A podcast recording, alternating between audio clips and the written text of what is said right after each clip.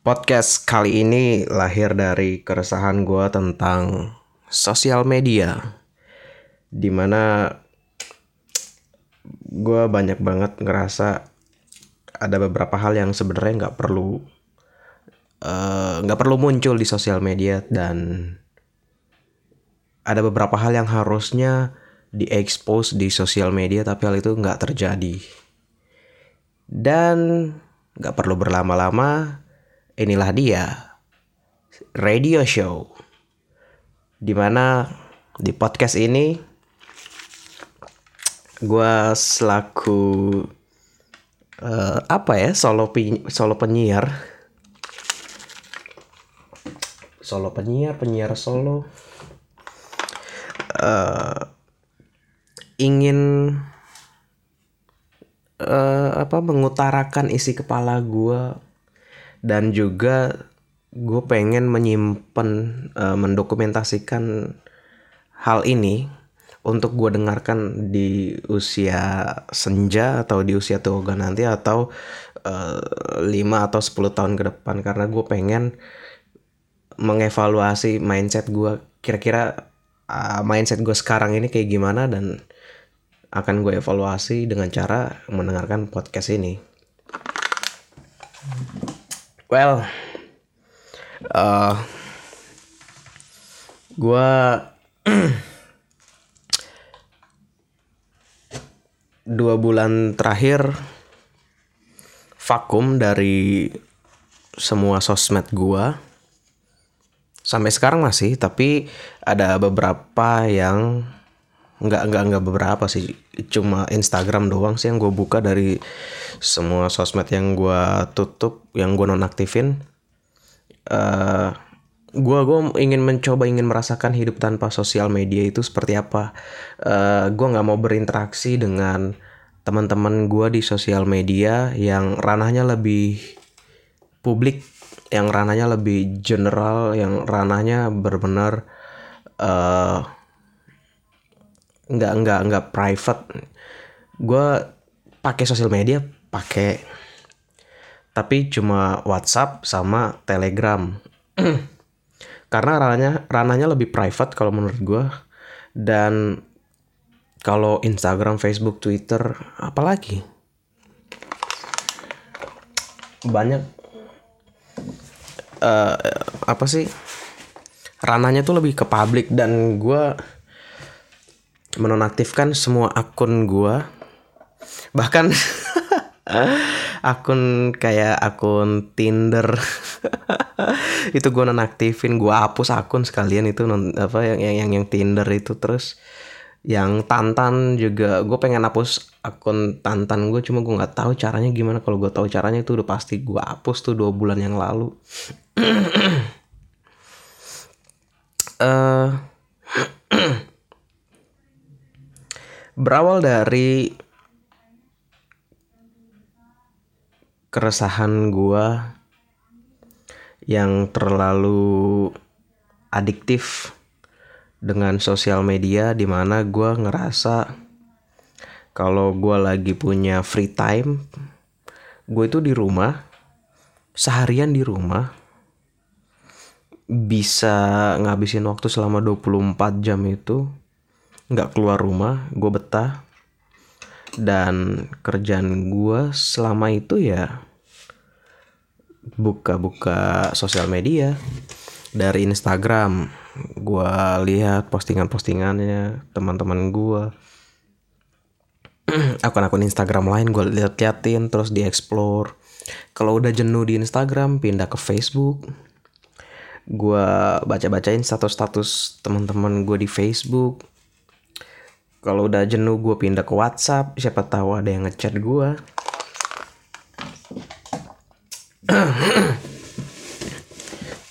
nggak ada yang ngechat gue habis itu gue pindah ke Twitter.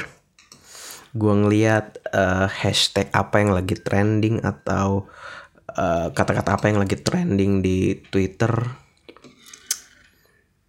Kalau nggak ada juga gue beralih ke Line gue mau tahu eh, berita-berita apa yang ada di line? Terus uh, di grup lain juga apa sih? Kan ada tuh channel yang ada di lain tuh. Channel channel apa apa gitu yang gue nggak tahu. Ya kayak gitulah. Gue liat liatin. Nanti kalau misalnya udah bosen ya balik lagi ke Instagram balik lagi ke Facebook balik lagi ke WhatsApp ya gitu-gitu terus uh, paling penyegarannya ya pindah ke YouTube setelah itu ya udah tidur, makan, mandi. Selebihnya rebahan sambil main HP. Berawal dari keresahan itu gue nggak mau gitu-gitu aja. Gue gue gue ngerasa gue punya habit yang kurang baik sejauh ini uh, sampai sekarang masih gue rasakan dan masih gue jalanin habit seperti itu sekalipun dua bulan tanpa sosmed.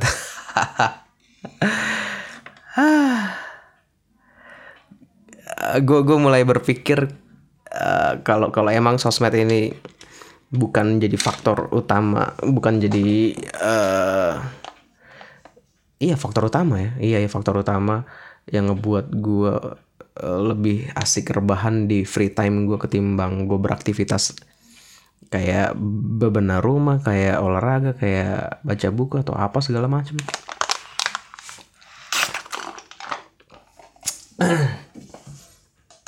kalau bukan itu faktor utamanya ya berarti emang dari habit guanya aja yang uh, harus diubah. Dan gue sudah melakukan hal ini menutup menonaktifkan akun sosmed gue kayak Facebook, Twitter, uh, Instagram. Gue nggak bisa ngapus Line, tapi gue uninstall aja lah itu uh, Line aplikasi Line. Terus kayak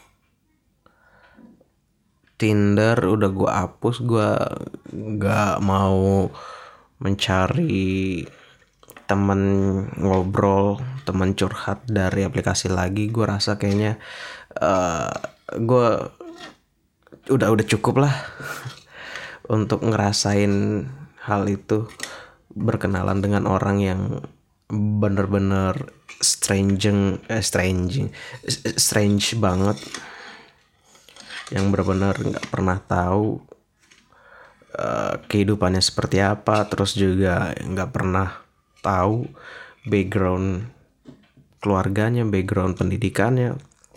Menurut gue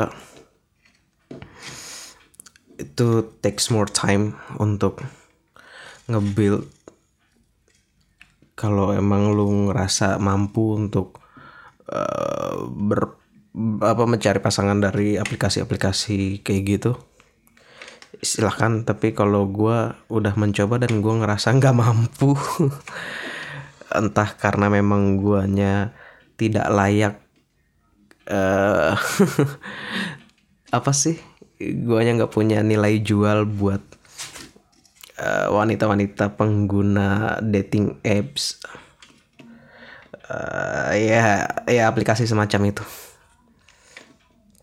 atau memang guanya yang terlalu kaku saat melakukan uh, pendekatan ke mereka? Atau gimana? Gue nggak tahu. Dan akhirnya gue ngerasa uh, eh, gue nyerah. Kayaknya lebih baik kalau mau mencari pasangan sama orang yang udah pernah ketemu orang yang udah pernah kenal atau orang yang benar-benar satu profesi satu hobi atau orang yang satu kampus satu apalagi satu rumah nggak mungkin lah. Satu kampung kali ya. Ya kayak gitulah. Uh,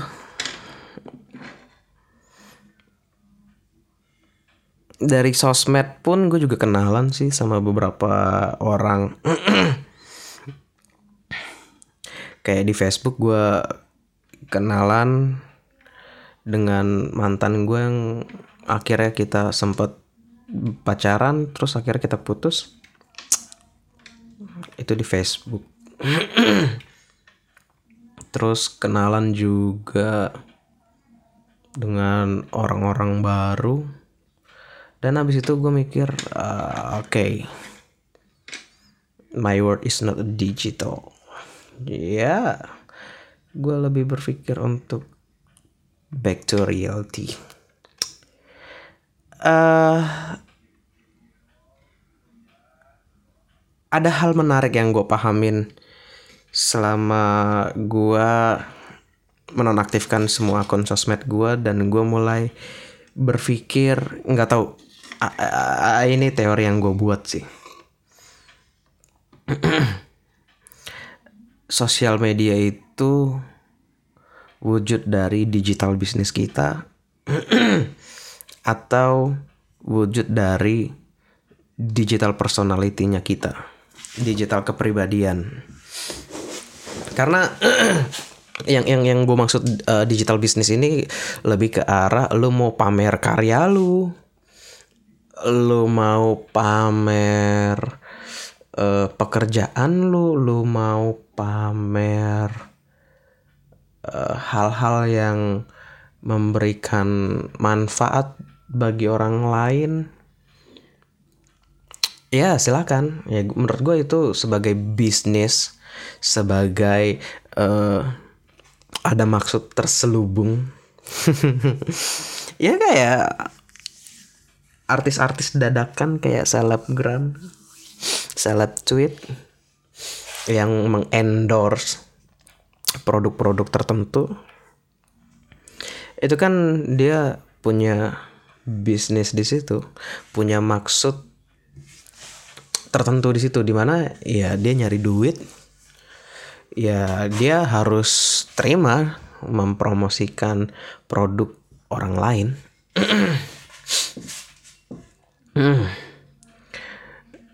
uh, terus juga kayak dia mempromosikan karyanya dia kayak ya kayak dia bikin konser terus dipromosin di sosial medianya datang ya uh, ke konser gue atau uh, dia punya apa gitu yang bisa memikat orang lain untuk uh, beli entah uh, dia jualan makanan, entah dia buka jasa laundry, entah dia buka jasa apa, ya kan? Atau dia jual rumah, ya banyaklah. Ya, ya maksud gue uh, hal-hal yang memberikan manfaat buat orang lain dan juga uh, buat dirinya sendiri. Buat dirinya sendiri sih, nggak cuma tentang uang ya, karena ada beberapa hal yang menurut gue uh, lebih ke arah apresiasi. Ya makanya tadi gue bilang bisnis ini uh, entah dianya mau pamer karya entah dianya mau pamer pekerjaan atau dia mau pamer suatu hal yang bisa memberikan manfaat lain.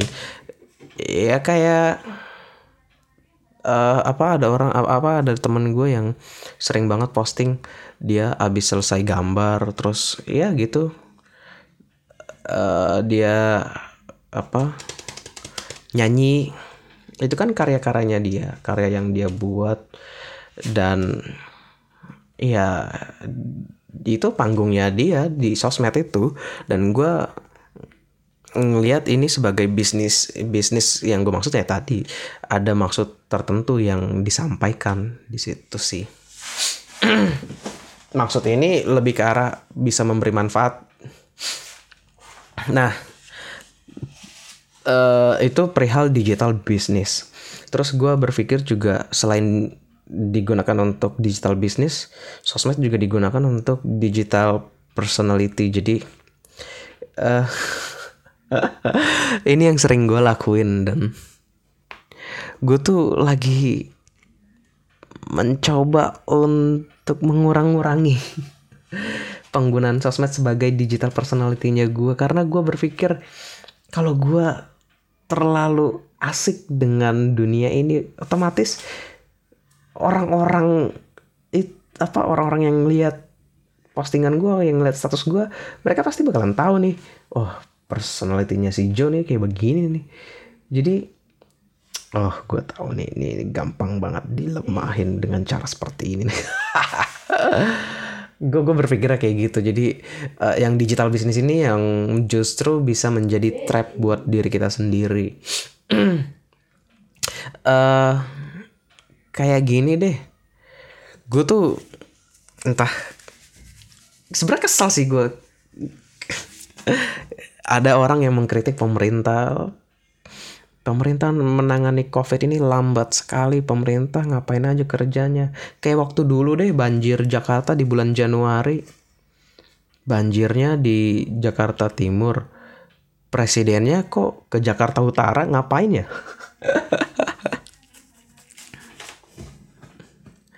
Uh, digital personality ya lebih ke arah uh, menyuarakan sesuatu lebih ke arah uh, mengungkapkan ekspresi diri. Kayak ngelihat suatu hal wah langit malam ini. Ya, ada ada yang posting kayak gitu. Apa la, langit senja uh, atau langit sore ini atau apalah gitu ya kan? Atau uh, postingannya cuma gambar rumah tapi terus ada lokasinya. Misalnya lokasinya di Cikarang di Bandung di mana gitu ya kan? Iya itu kan personalitinya dia. Dia pengen ngasih tahu kalau dia lagi di sini. Ya ya udah. Yang yang yang gua anggap sebagai personality ya seperti itu. Ya, kayak kayak kayak mengkritik uh, menyuarakan sesuatu hal. Terus uh, pamer sih. Pamer lagi makan apa? Pamer lagi di mana? Pamer lagi ngapain? Lagi nyetir mobil lagi uh, guling-guling lagi. Anjik kayak kayak kesel banget gue guling-guling. Atau uh, pamer lagi baca buku atau apa ya, ya maksud gue digital personality ya kayak gitu. Nah uh, sebenarnya yang gue rasain tuh gue pengen ngurang-ngurangin digital personality-nya gue gue nggak mau mengekspos personality-nya gue terlalu berlebihan di sosmed karena ya itu tadi uh, eh, gue nggak mau hal ini tuh malah jadi bumerang buat gua. Karena gini, ada beberapa perusahaan yang sudah memperlakukan kebijakan untuk merekrut uh, eh, SDM dengan cara mereka uh, screening dari akun sosial medianya si pelamar ini sendiri. Jadi si ketika si pelamar uh, melamar pekerjaan terus bagian human resource development apa department ini ngelakuin screening stalking stalking gitu. Uh, untuk ngelihat digital personal digital personality-nya si pelamar ini. Karena uh, secara psikologi itu ada loh uh, apa pembahasan digital psikologi gitu. Jadi statusnya misalnya galau-galau uh, apa lebih pilih dia atau aku. BTI ditinggal chat atau sebel ih di chat nggak dibales tapi update status. Jadi dari situ tuh ada uh, kajian digital psikologinya itu khusus untuk si HR sih kayaknya. Nah dari situ mereka akan tahu oh ini orangnya tipe orang yang uh, melankolis, ini tipe orang yang sang sanguinis atau tipe orang yang apa lagi gue lupa ya, ya, ya yang kayak gitu gitu. nah itu menjadi penilaian buat si HR juga untuk menerima si pelamar ini atau menolak. Nah gue berpikir uh, mm, kayaknya nggak masalah deh lu uh, ngecap gue sebagai orang primitif kalau misalnya gue hidup tanpa sosmed. Tapi setidaknya lu nggak tahu personality gue tuh seperti apa di dunia digital. Karena mm, menurut gue dunia digital tuh adalah dunia yang nggak pernah bisa dihapus. Dosa-dosa kita kayak kita hate speech di komen atau kita ngebully di komen. Uh, atau kita bikin video reaction dengan cara apa dengan apa bikin bikin video uh, apa kita ngebully orang nge hate speech orang melalui video yang kita posting di sosial media kita ya. Itu tuh jejaknya nggak bakalan pernah bisa dihapus dan itu udah permanen dan menurut gue itu gue uh, gue nggak mau hal itu tuh jadi bumerang buat gue karena gue meratin tuh gini.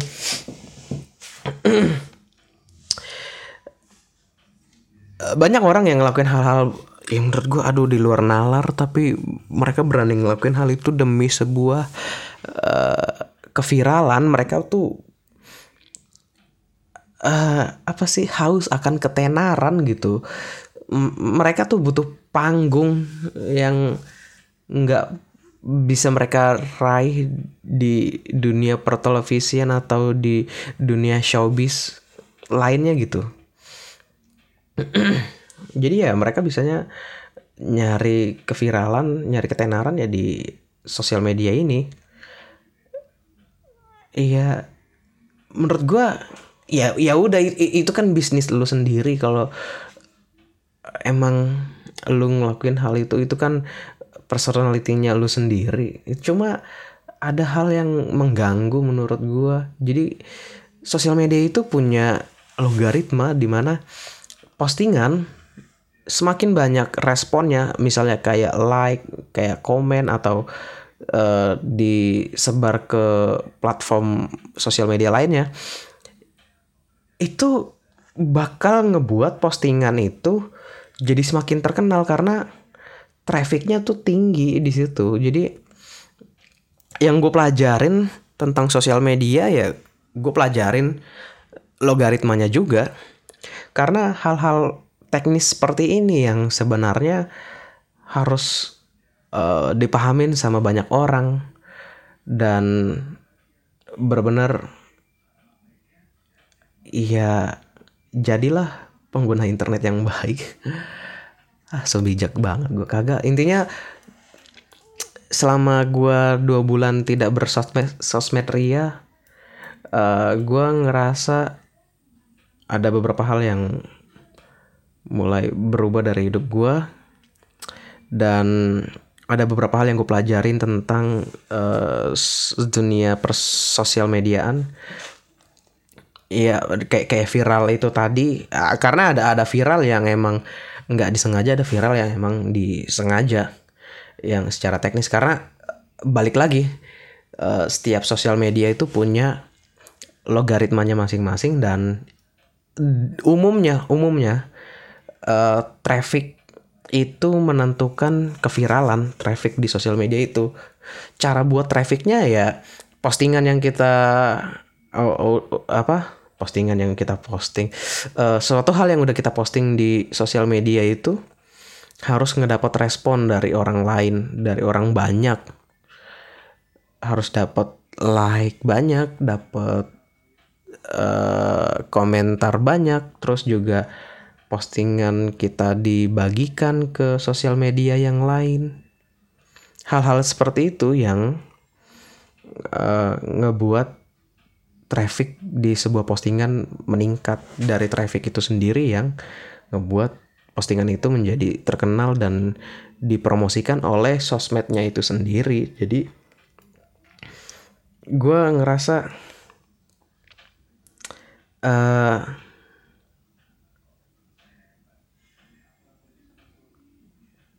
mendingan gue jadi orang primitif sekalian deh dianggap sebagai orang primitif karena nggak menggunakan sosmed daripada gue mengikuti perkembangan zaman ini tapi gue ngelihat uh, hal-hal yang nggak semestinya ada di sosmed gitu.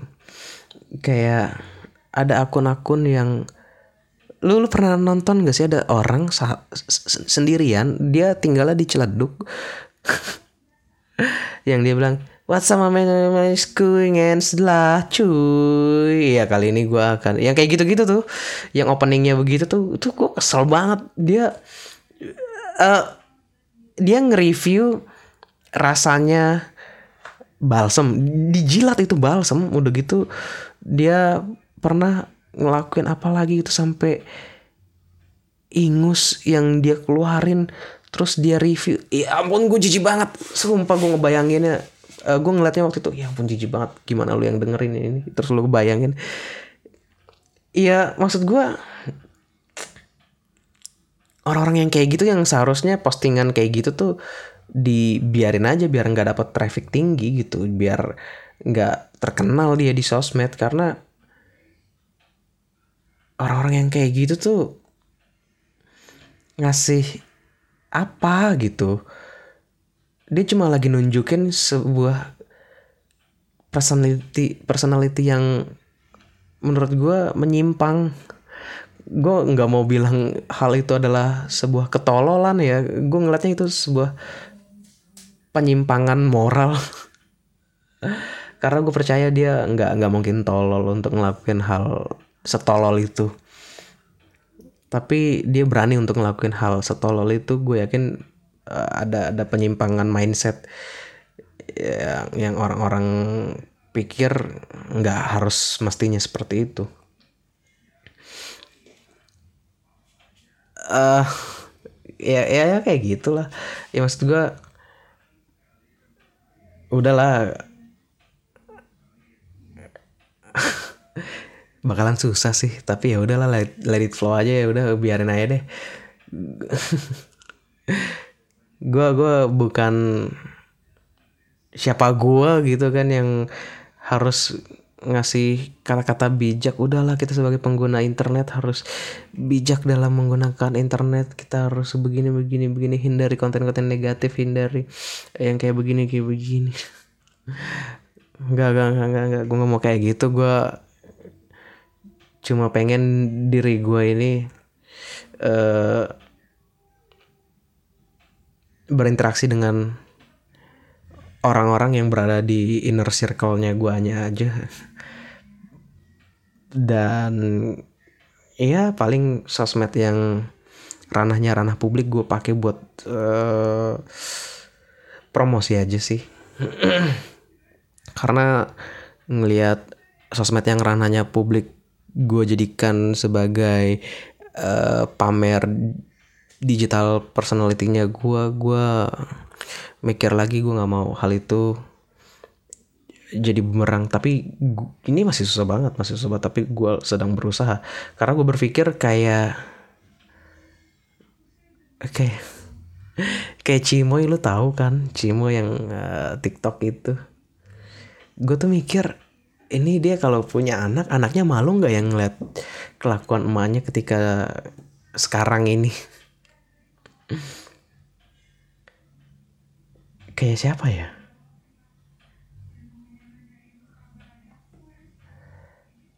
menurut lu menurut lu siapa siapa uh, pengguna sosmed yang perilakunya tuh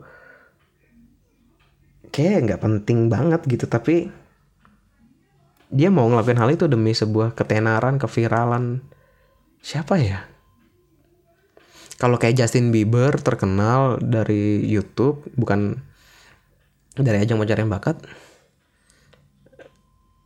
Ah ya, dia punya karya gitu. Kayak KKI deh, baru inget gue. Dia kan karena terkenal karena dia yang make up challenge gitu yang dia make up itu tapi makin ke sini dia malah makin mengikuti industri dunia hiburan. Pacaran settingan apa segala macem. Nah yang gue pikirin tuh semisal dia punya anak terus anaknya ini udah gede udah melek sosial media terus dia ngeliat nyokapnya ini ketika belum belum belum menikah tuh perilakunya seperti ini gitu. Anaknya malu nggak sih? Kayak apa lagi ya? Banyak sih perilaku perilaku di sosmed tuh yang menurut gue uh, hal ini tuh bakal jadi bumerang buat mereka nggak ya? Gue mikirnya kayak gitu sih. Mereka nih bakalan malu nggak ya di masa yang akan datang apalagi ya? Hal hal-hal yang menurut gue serius nih ini kayak begini nih. Apa ya? Ah udahlah biarin lah. Pokoknya kayak kayak yang tadi gue kasih tahu deh yang orang celeduk itu tuh yang Hello masculine skuy trot lah ya kayak gitu-gitu tuh gue tuh mikir ini kalau misalnya dia punya anak entah 10-20 tahun lagi ya kan dia punya anak dan anaknya udah mulai melek sosmed dan dia ngeliat uh, bapaknya yang kayak begitu itu anaknya malu nggak ya punya bapak yang kayak gitu yang pernah nge-review balsam dijilat loh balsamnya itu terus uh, nge-review Ingo sendiri. Jijik gue itu anaknya malu nggak ya? Gue tuh mikir kayak gitu loh. Tapi yang mereka cari tuh ya ketenaran itu keviralan itu. Dan ketika gue uh, mencoba untuk jadi youtuber mencoba ngerasain adsense di YouTube. Gue ngebuat channel bersama teman gue dan gue pahamin logaritma YouTube cara kerja YouTube seperti apa gue pahamin gue pahamin gue pahamin dan akhirnya ada satu video yang ditonton oleh 12.000 penonton yang komentarnya kebanyakan negatif. Uh, yang gue pahamin semakin lu ngasih komentar negatif gue makin seneng. Karena apa dari komentar negatif itu bukan negatifnya tapi komentarnya. Karena dari komentar yang lu upload di postingan gue otomatis itu bakal jadi traffic nambahin traffic di video gue dan itu yang gue pahamin. Oh kayak begini cara kerja kalau mau viral kalau mau tenar kalau mau dapat panggung di dunia maya. Apalagi di sosial media ranahnya. Logaritmanya kayak gini. Dan ketika gue ngeliat ada teman gue yang buat buat channel YouTube uh, yang yang gue lihat dari deskripsinya biasa aja dari judulnya biasa aja terus juga uh, dari cara dia promosiin biasa aja. Dan akhirnya gue mikir kalau dia pahamin logaritma gue percaya dalam waktu hitungan berapa bulan ya paling lama berapa tahun lah itu dia pasti bakalan paham oh cara kerjanya seperti ini. Dan akhirnya gue percaya dia bakal uh, gain dia bakal achieve video pertamanya dia yang ditonton oleh lebih dari 10 ribu orang. Gue gue percayakan hal itu. Tapi karena dia pikir uh, keviralan cuma sebatas upload upload upload upload tanpa berpikir ada logaritma yang bermain di sana ya untuk gain 10.000 penonton tuh suatu hal yang sulit sekali. Sulit banget bisa, tapi sulit banget. Ya kayak gitu sih. Uh,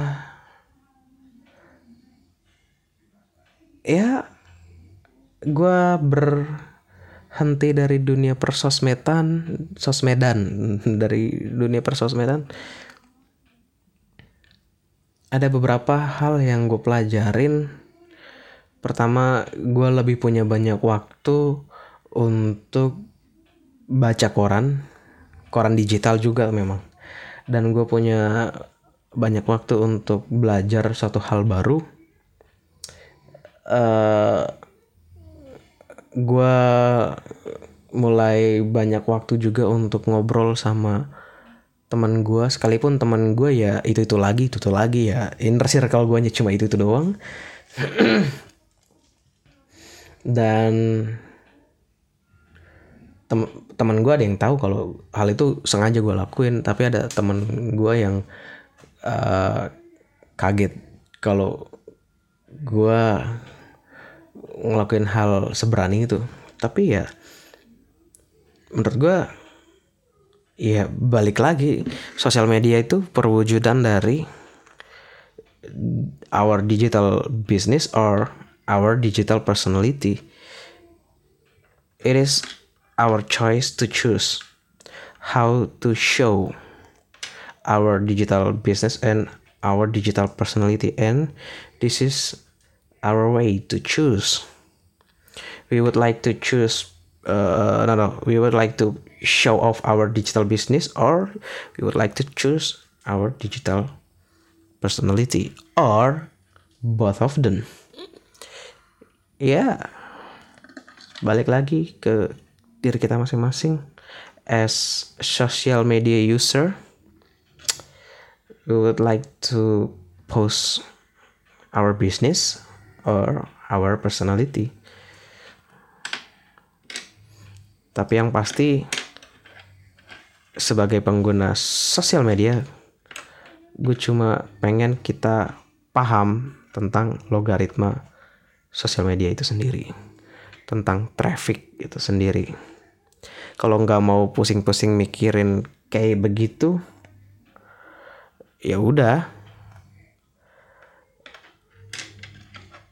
post anything what you want aja lah. Gue nggak mau ngelarang-larang gue cuma pengen kita sebagai pengguna sosial media tahu ada uh, logaritma di sana. Udah itu doang.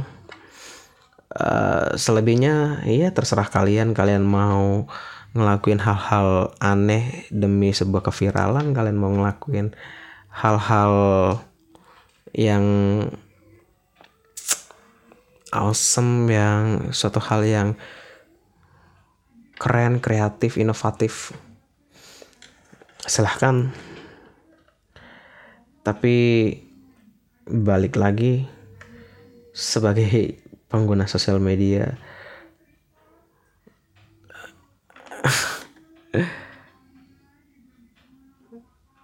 sensitif banget sih kalau misalnya gue bilang tapi udahlah gak usah lah gak usah gak usah gak usah.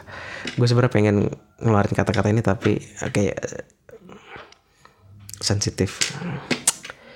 Ya. Gitu sih ocehan gue tentang sosial media. Dan gue lagi berusaha untuk ingin menjadi viewers kalian aja. Gue lagi berusaha untuk hal itu. Gue nggak mau post banyak-banyak. Karena semakin sering gue ngepost uh, eh, gue akan terlena bahwa uh, ada personality gue yang gue post. Sekalipun tujuannya untuk bisnis untuk ngepost bisnis gue kayak karya-karya gue atau kayak uh, suatu hal yang menghasilkan uang buat gue suatu pekerjaan gue tapi kalau keseringan juga gue pasti bakalan terlena wah ini tuh personalitinya gue yang sebenarnya nggak perlu gue post di sosial media. Nah itu hal itu yang lagi gue kurang-kurangin. Uh, hal itu yang sedang gue usahain. Kalau bisa gue cuma jadi viewers kalian aja udah kalian mau apa sekali sekaligus gue jadi likersnya kalian. Gue berpikir seperti itu karena uh, ada beberapa teman gue gue gue benar-benar takjub sama orang ini. Dia tuh sering banget jadi viewersnya gue setiap kali gue post apa pun di WhatsApp di Instagram dia selalu ngeliat. Tapi gue tuh nggak pernah ngeliat dia tuh post apa gitu emangnya dia nggak pernah ngepost apa apa gitu? Kalau emang dia nggak pernah ngepost apa apa dan dia cuma ngeliatin status statusnya orang gue tuh ngerasa anjrit ini adalah orang yang harus gue tiru perilakunya. Karena gue mikir dia tuh kayak intelijen gitu kayak kayak kayak jadi spy kayak jadi uh, badan intelijen gitu. Itu yang lagi gue usahain karena uh, eh, gue tuh udahlah. Susah lah kalau misalnya keseringan post udah gitu gue keselnya gini. Gue baru inget gue baru inget gue baru inget. Ini satu hal yang uh, meresahkan dalam diri gue ketika gue ketemu seseorang uh, kayak ada teman gue uh, dia minta tolong gue untuk anterin ke rumah sakit terus gue eh iya ke rumah sakit. Dia mau medical check up gitu karena dia habis sakit. Dan ketika gue tanya emang lu sakit apa? Terus dia bilang emang lu nggak ngeliat status gue ini tuh kata-kata yang menjijikan dalam hidup gue sumpah ya. Lu kalau ketemu gue dan lu bilang emang lu nggak ngeliat di status gue gini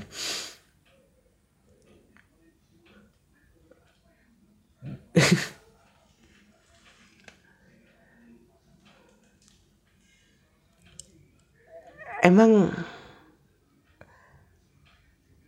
seberapa penting sih status yang lu buat itu dalam hidup gua? Dan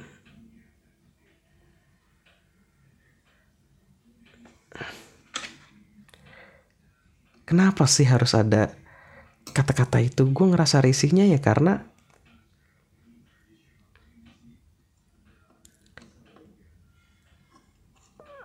Iya. Personality lu tuh nggak perlu lu umbar-umbar. Lo lagi sakit. Terus lo foto tangan lo diinfus. Biar apa? Biar banyak yang ngucapin get well soon ke lo biar banyak yang ngucapin selamat eh selamat orang lagi sakit dibilang selamat. Biar banyak yang ngucapin lekas sembuh gitu ke lo hmm? kan kalau kayak gitu lu cuma mau cari perhatian doang di sosmed. Atau kayak ada teman gue yang bikin-bikin quotes tentang pacaran misalnya kayak hubungan yang dewasa adalah hubungan yang saling percaya. Jika uh, kamu saling percaya maka perselingkuhan akan bisa terminimalisir. Ya kayak gitu-gitu terus. Gue gue pernah baca statusnya dia di WhatsApp kayak gitu. Terus ketika gue ketemu dia dia cerita panjang lebar. Terus dia bilang lu tahu nggak sih yang itu loh yang di WhatsApp gue gitu? Masa sih dia begini begini begini begini, begini. Ya maksud gue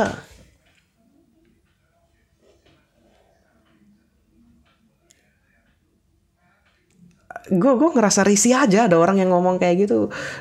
Apalagi ketika lagi ngebahas suatu hal terus dia bilang emang lu nggak ngeliat di, di status gua? Atau uh, itu loh yang kayak di status gua ya maksud gua gini gini gini. Iya ini hal yang merisihkan sekali dalam diri gua nggak nggak nggak terlalu penting-penting amat gitu.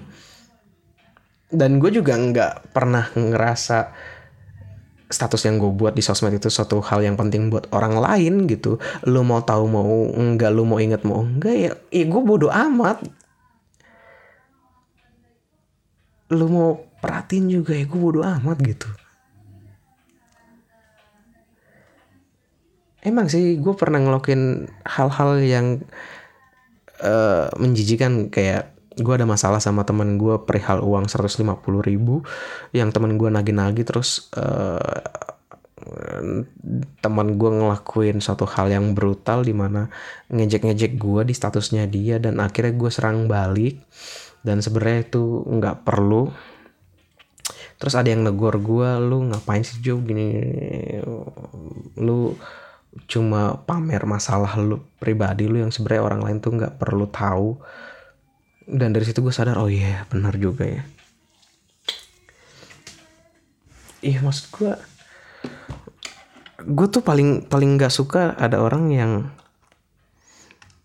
ketika ngobrol sama gue di dunia nyata atau ngobrol gue di telepon tiba-tiba ya kayak di status gue aja deh gini gini gini gini. Atau emang lu nggak nggak nggak ngelihat status gue gini gini gini? Iya. Apa ya?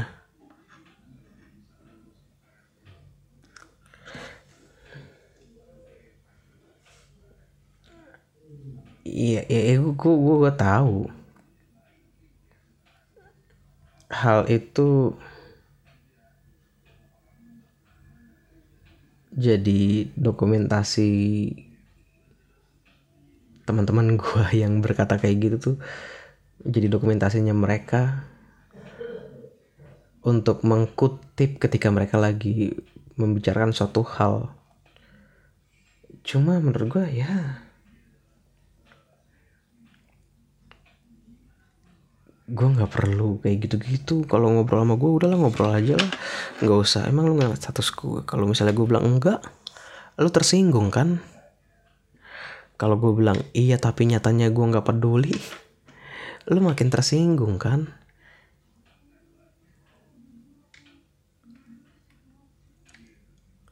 Itu sih yang gue risihin. Cuma nggak tahu sih berapa tahun ke depan mungkin gue harus deal with di situation teman-teman gue yang harus gini-gini tentang statusnya dia. Ya. Gitulah. Keresahan gue tentang sosial media. Sosial media sebagai digital bisnisnya kita. Kita mengendorse produk orang lain atau kita mempromosikan produk kita sendiri atau kita mempromosikan karya kita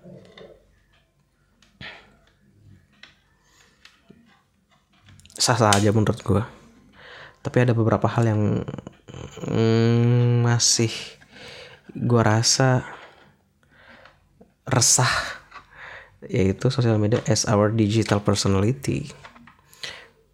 Karena kalau misalnya digital as our apa apa as our digital business jejak sosial media itu nggak akan pernah bisa dihapus. Dan akan permanen sekalipun kita hapus tapi pihak sosial media itu sendiri menyimpan.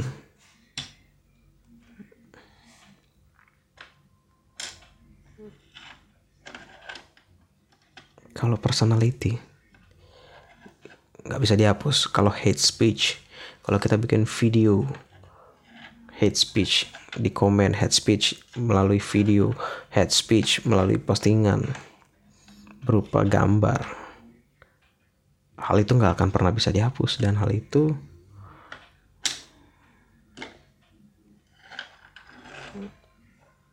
entah menghasilkan pundi-pundi keuangan di kemudian hari atau malah menjadi bahan hujat hujatan orang lain di kemudian hari. Gue nggak pernah tahu. Semua terserah padamu. Aku begini adanya pokoknya gue begini ya lu mau lakukan apa ya udah terlalu dan perilaku pengguna sosmed yang bikin gue kesel ketika lagi ngobrol tatap langsung. Emang lu gak ngeliat di status gue itu menjadi suatu hal yang cringy menurut gue ya. Kayak penting aja lo di hidup gue orang terdekat gue aja kadang gue bodoh amatin ya maksud gue ya itu kan cuma sekedar status apa yang perlu diseriusin kalau mau diseriusin ya omong serius langsung aja nggak usah lewat-lewat status. Udah lama nggak ngomong. Selama ini di podcast. Ya semoga betah. Semoga lu betah dengerin omongan gue uh, kalau lo mau ngasih kritik saran mau ngasih masukan lo bisa ngabarin gue secara personal atau lewat Instagram. Gue siap untuk menerima kritikan lo lo mau jadi haters gue ya gue sangat senang sekali karena gue butuh akan hal itu uh, gue nggak butuh yes man gue nggak butuh uh, follower sebenarnya tapi karena ada logaritma karena ada sebuah sistem di beberapa sosial media yang mewajibkan temen harus memfollow mengikuti. Gue lebih setuju dengan Facebook yang berteman aja udah. Nggak usah follow followan uh, gue lebih suka diberikan hate speech karena semakin banyak hate speech yang gue terima jejak dosa kalian akan semakin banyak. Dan gue akan bisa playing victim.